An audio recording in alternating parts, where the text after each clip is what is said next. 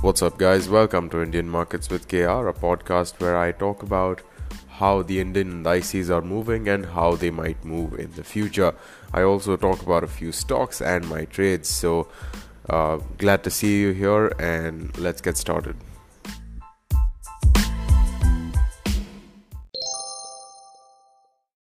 Welcome to episode number 169, and today we are going to talk about the extremely choppy markets that we have seen today. And uh, yeah, let's get started. Make sure you're listening to this episode at a speed you're comfortable at. I prefer 2x. I'm sure that 1.5x or 2x is the sweet spot here. Uh, so yeah, let's get started now. A very flat close for Nifty 9261.85. It's down 4.9 points or 0.05%. 8k levels not attempted at all. The low for the day was 9230. Uh, which just goes to show that you know Nifty is really unwilling to uh, go below 9100, 9200, approximately that region. Uh, now it's not really showing me the updated FIs and DIs performance, so I'm gonna have to skip that unfortunately for now. But then you can always look at it, whether it's on NSE, whether it's on some other, uh, you know, provider. It's it really does not make that much of a difference. But broad market indices, we are seeing um, once again, you know, actually uh, it, it appears like the small caps and the mid caps are the best performers, and the large caps were either flat completely or they were down, uh, just marginally down, but still down. So it looks it looks like uh, small caps and mid caps are doing well. I remember reading uh, an article or tweet or something that it was it was said that 2019 and 2018 were going to be the year of small caps and mid caps because of the previous underperformance. Uh, looks like that is what is possibly going on right now because they had underperformed in the past. Uh, you know, it might be just people trying to bet more on small caps and mid caps. That that might be likely, uh, among other reasons, of course. Looking at the sectoral indices, we are seeing banking down, we're seeing auto down, even though auto has so much of good news around, people are saying that they're bearish on auto and such. I'm seeing so many news articles and such on that. You know, market veterans are saying that yeah, this is the level to buy auto at. Uh, today, of course, it is down. Not really indicative of what might happen in the coming few days. Uh, but today it's down. Financial services is down. Private bank is also down. PSU bank's really strong performance, uh, up by around four percent. Uh, realty is marginally up, not not a lot. Metal is down, and so is FMCG. FMCG, Hindustan Unilever was uh, you know one probably one of the biggest drivers for the day in terms of you know going down, which is something to consider. And uh, the other indices seem to be where they were at uh, earlier.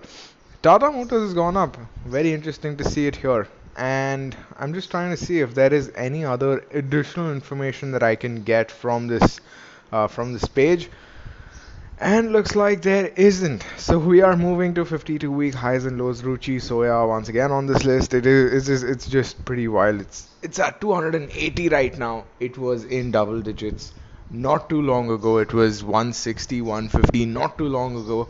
And now it's at 280 so close to 300 it's not even funny. Coffee Day was uh, one of the well-known stocks which is here uh, on the 52-week lows list, which is uh, which is shrinking day by day. Uh, another good sign because it shows that you know generally the markets are not really hitting new 52-week lows. Uh, again, good sign, but it's it's not really the the only indicator of what might happen large deals none no new deals here that i can see kotak mahindra's short position is still here uh, and there was a, there was an HUL short position earlier that I had mentioned. Today, of course, HUL was down, so I'm assuming that that sort of uh, short position was exited today because it's not really showing, um, you know, anything here anymore. USD INR uh, and we, we're gonna save the uh, the best for the last. So USD INR is at 76.53 right now, and uh, we had spoken about this actually yesterday. Approximate levels of where it should be at. The chart is loading. looks like it is it is just partially hanging in the middle of nowhere. It, it did try to fill in that gap, opened with a gap up, mild positivity, but then it went back down very, very sharply. Uh, and this was not this was not uh, nearly around the time where our markets uh, went down sharply. This was much before that, uh, but very very sharp uh, negative move happening on USD. And I'm not quite sure of the reason for this, uh, but it is something to consider. And as I've always said, you know, FX markets, commodities can be extremely volatile and choppy if you're going to day trade or you know take swing positions into it. So after that very sharp move down, FX did take support at the previous open, which is a good sign. Now coming to the hottest of them all, WTI crude is down 38.48%. It's at 11.24, which is some are saying it's it's the historical low. I'm not quite sure about that, but the last time this had happened was way back in 1999.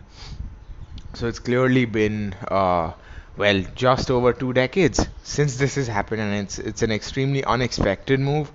Uh, once again, I'm not quite sure what the reason for this is, but this has impacted the Indian markets in one way. Now, uh, I'm trying to find the company's name. Haitong Securities is one, and where is the other? Hin Leong. So Hin Leong is apparently an oil trading company or something, and they did not disclose losses in oil uh, trading worth 800 million dollars, which is absolutely a mammoth amount. And ICICI Bank had exposure in Hin Leong apparently, which is why ICICI Bank fell down extremely sharply and uh, it also sort of pulled the market down to some extent. So that's that's one reason how you know oil and crude affected ICICI Bank and therefore the Indian markets. Uh, but I don't quite recall any direct relation of WTI crude's fall to the Indian markets fall because you know it was already going between supports and resistances to begin with. Uh, now I was trying to see some news, any news which has ha- which have sort of come up uh, over the course of this two or so hours that it's been after market close. And there's really not a lot. Air Asia is the first private airline to close private bookings. Uh, you know, and yeah, that that's not not a lot of very fresh news. Uh, BMW India's head has passed away, unfortunately, uh, but I don't really see it impacting any auto company really because it's, of course, unrelated to the industry. Uh, and China is unhappy with India's FDI norms. What a surprise! Uh, China finally cares about what international bodies uh, set rules and all of that. So it's pretty, uh, pretty funny there. Now, global markets, all of them are in the red uh, except for set composite, except for Shanghai, and except for Nasdaq. Nasdaq hasn't opened uh, since the weekend close, so since Friday's close, it hasn't opened yet. Uh, but I'm assuming that it's obviously going to be uh, negative because most of the markets are negative right now. Uh, and by the looks of it, you know, it, it, seems unlikely to me at least that the Indian markets will be too positive tomorrow. Uh, but then let's let's do just that in in the coming segment. So let's get to that. Nifty 10 minute chart shows us a pretty massive, pretty sizable gap up opening, filled in that gap almost immediately, went down, took support at the moving average right around the pivot point, went up again once more, took resistance at a CIP, went down again, once again to the pivot point, uh, you know, made a mild recovery, but then that moving average resistance was lots of pivot point support once again. It ultimately formed a W pattern and then it went up right to the very first resistance that it had faced.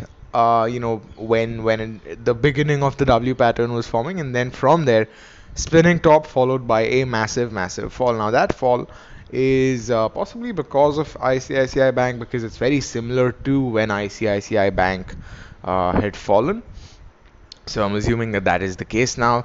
Uh, the low for the day wasn't really broken after 11:30, which is a good sign. It, it basically shows that there, you know, it wasn't forming new lows at least with every passing hour or every passing minute, uh, which is a fairly reassuring sign. But then, all things considered, it basically just shows us on the chart that things are slowing down, and uh, you know, if you look at the daily chart, you can see that it is still very much hanging in the middle of nowhere it has taken support at the previous close. It has taken support at a high of a previous candle. Uh, but then it still has that massive gap that it that it needs to fill in. So if if you know that gap filling does happen we are looking at 89.90 or so as a price level. I'm not saying that that gap filling will happen but i'm just saying that it's very likely. And if the markets do go down the very first level that i'm looking at is 8196 or so the very first one, because that is where it's got a support. The next level that I'm looking at is eight and uh, is 9096, so just 100 points from there, and you know that four points, five points is enough for it to actually just uh, account for any minor psychological uh, level breaches, and the next level after that is going to be at 9,8996 and the one after that as I said is 89 uh, 90 or so uh, which is where uh, you know that gap will be completely filled entirely filled. And the one after that we're looking at 8850 so i know those are a, a, lot of levels but then they'll make a lot of sense if you look at uh, you know the daily chart of it. Doesn't really matter if you put on any moving average or not because you know the levels are going to be the same regardless but that's something that i recommend you do. On the on the positive side we are looking at uh, you know not really considering the previous resistance that we've uh, resistances that we faced. The very first level I am looking at is 9400.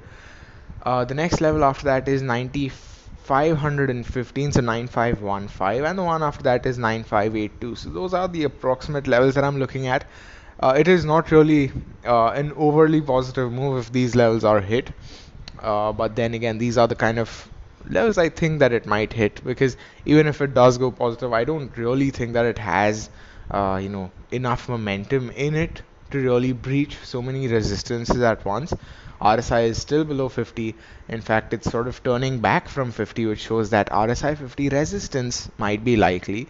So I'm personally not too bullish on Nifty just yet, but then anything can happen. So you always have to sort of uh, make sure that you aren't too rigid on your views about Nifty or Bank Nifty. Speaking about Bank Nifty, similar uh, similar moves are uh, we are seeing on the 10 minute chart except for the main support was the previous close support once it was breached we saw the pivot point being the next level uh, it's actually very very interesting how the movements have been for Bank Nifty because without indicators you could have still traded it just using pivot points and the previous close which is something I like. It basically uh, is a very neat representation of how technical analysis works at times, how naked charting can work at times.